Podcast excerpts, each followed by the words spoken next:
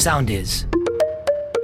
Γεια σας, είμαι η Ζωή Κρονάκη, είμαι μαμά της Κρίστας και του Γιώργου και από τότε που αυτά τα δύο πλασματάκια ήρθαν στη ζωή μου, τα πάντα αλλάξαν ριζικά. Κάθε εβδομάδα από το podcast All for Mama στο soundist.gr θα σας περιγράφω τις δικές μου ιστορίες μητρότητας και θα σας δίνω χρηστικά tips, κάποιες φορές με τη βοήθεια ειδικού. Στο σημερινό επεισόδιο θα μιλήσουμε για παιδικά πάρτι και συγκεκριμένα για τους 10 τύπους μαμάδων που μπορεί κανείς να συναντήσει σε ένα παιδικό πάρτι. Είμαι σίγουρη ότι μπορείτε να ταυτιστείτε με μία, με δύο, με τρεις από αυτές ή να έχετε συναντήσει αντίστοιχους τύπους μαμάδων σε κάποιο παιδικό πάρτι. Και επειδή σιγά σιγά τα πράγματα ανοίγουν και τα παιδικά πάρτι αρχίζουν να λαμβάνουν χώρα, φιδωλά αλλά ωστόσο έχουμε αυτή την επιθυμία. Για πάμε να ακούσουμε ποιοι είναι αυτοί οι τύποι μαμάδων. Νούμερο 1 είναι η μαμά που ξεχνάει το παιδικό πάρτι. Και να σας πω ότι είμαι και εγώ μια τέτοια μαμά. Δηλαδή, μου έχει συμβεί να μου έχει φέρει το παιδί την πρόσκληση μέσα στη σχολική τσάντα. Να μου την έχει επενθυμίσει. Να την έχουμε δει μαζί να έχω σκεφτεί ότι αυτή είναι η συγκεκριμένη ημερομηνία, να έχω πάρει δώρο, να έχουμε ετοιμαστεί και εγώ και η μικρή, να πάμε στον Πειραιά, στο μαγαζί που υποθετικά εκείνη την ημέρα και την ώρα γινόταν το παιδικό πάρτι. Και να μην υπάρχει ψυχή.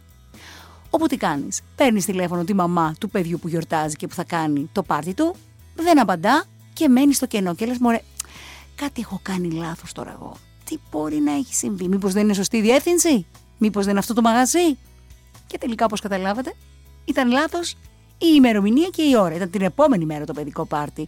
Ε, δεν ξέρω αν σας έχει συμβεί. Αν σας έχει συμβεί ναι, ανήκετε στη μαμά που μπορεί και να ξεχάσει το πάρτι. Και ποιος ακούει μετά την γκρίνια της μικρής ή του μικρού. Βέβαια, εκεί του λες ότι εντάξει έκαναν ένα μικρό λαθάκι, οπότε πάμε την επόμενη μέρα. Και ξανά μάνα τα ίδια. Ηλιούπολη, Πειραιάς.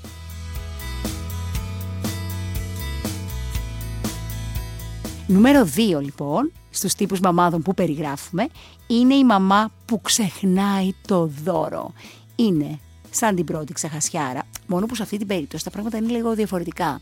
Δηλαδή, μπορεί να έχεις πάρει το δώρο, να έχεις δαπανίσει χρόνο και χρήμα, να το έχεις βάλει σε ένα σημείο πολύ διακριτό, να το βλέπεις όλη την εβδομάδα, ναι ναι να πάρω και το δώρο του παιδιού να μην το ξεχάσω να μπεις στο αυτοκίνητο, να ξεκινήσεις, να φτάσεις στο πάρτι και.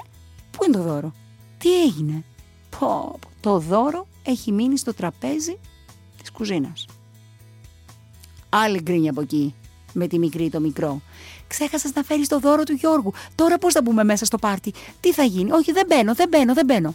Και πάει λέγοντας, και άντε τώρα να απολογηθείς στη μαμά του παιδιού που γιορτάζει, διότι δεν έφερε το δώρο. Και δεν να σε πιστέψει κιόλας ότι έχει μείνει πίσω στο τραπέζι της κουζίνας. Ε, Κάπως διορθώνεται μετά βέβαια, γιατί εντάξει. Θα πάρεις τηλέφωνο, θα βρεθείς με τη μαμά, θα πας ε, το δωράκι, αλλά όλο αυτό ρε παιδί μου είναι χρόνος πολύτιμος που χάνεται.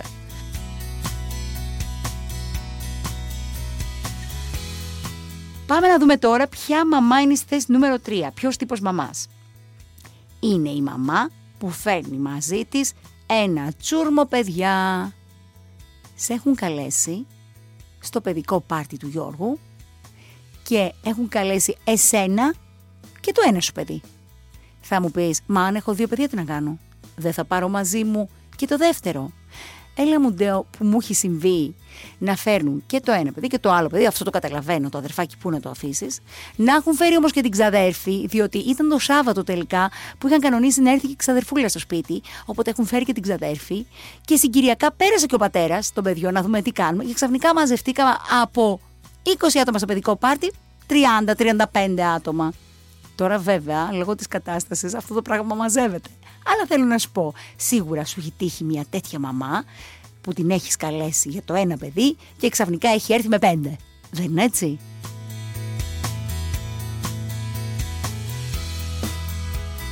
Πάμε στη θέση νούμερο 4. Εκεί είναι η μαμά που θα προτιμούσε να είναι οπουδήποτε αλλού εκτός από το παιδικό πάρτι. Είναι η μαμά που μπαίνει μέσα, που λίγο βαριέται, που κοιτάζει αριστερά, που κοιτάζει δεξιά, που που τις μιλάνε οι άλλες μαμάδες και νιώθουν ότι δεν είναι εκεί, είναι αλλού το μυαλό της, που κουνάει το πόδι χαρακτηριστικά, που τρώει τον ήχη, που κοιτάει το κινητό, που κοιτάει το ρολόι και που φυσικά φεύγει πρώτη-πρώτη από το πάρτι γιατί έχει μια άλλη υποχρέωση ή προφασίζεται μια άλλη υποχρέωση.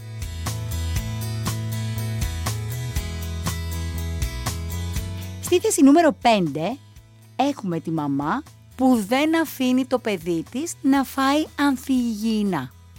Κοιτάξτε, σε κάθε παιδικό πάρτι, κάθε παιδικό πάρτι που σέβεται τον εαυτό του έχει chips, πατατάκια, γαριδάκια, φυσικά τούρτα, γλυκά, μασμέλο και πάει λέγοντας.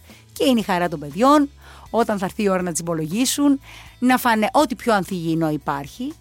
Ε, φυσικά υπάρχουν τα τυροπιτάκια, τα λουκανοπιτάκια, οι μπόμπες και πάει λέγοντας. Και είναι αυτή η χαρά που δεν ξέρω πόσο είναι σωστό, λέμε τώρα έτσι, κάθε μαμά έχει τα δικά της, αλλά λέμε τώρα, να του κόψεις τη χαρά για πέντε chips. Έτσι δεν είναι; Ή να του πεις: Φτάνει, βρε Γιωργάκι μου, έχεις φάει όλη τη γαβάθα με τα chips. Άντε, αυτό το ακούω. Ή με τα popcorn. Αλλά από την άλλη, να έχεις φέρει μαζί σου τύπου σαλατούλα ή κάτι από το σπίτι, μια μπάρα δημητριακών, για να μην φάει το παιδί γλυκό ή πατατάκια. Ακραίο θα μου πείτε, προσωπικά μου έχει συμβεί. Και τα νεύρα μου έγιναν κρόσια. Δεν το συζητώ, δεν είπα τίποτα φυσικά, για να μην χαλάσω την ωραία ατμόσφαιρα. Αλλά ναι, μου έχει συμβεί.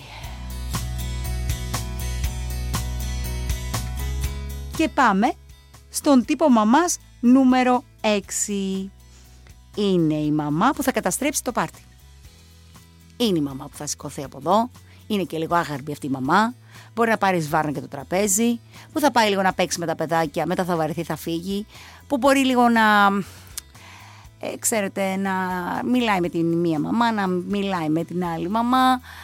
Ε, να κάνει πολύ θόρυβο να θέλει να φανεί πολύ, να μιλάει πάρα πολύ για το παιδί της και γενικά είναι η μαμά που δεν θα ήθελες να έχεις καλεσμένη στο δικό σου πάρτι, στο πάρτι του παιδιού σου δηλαδή, γιατί ξέρεις ότι θα τα αναστατώσει και θα τα ρημάξει όλα.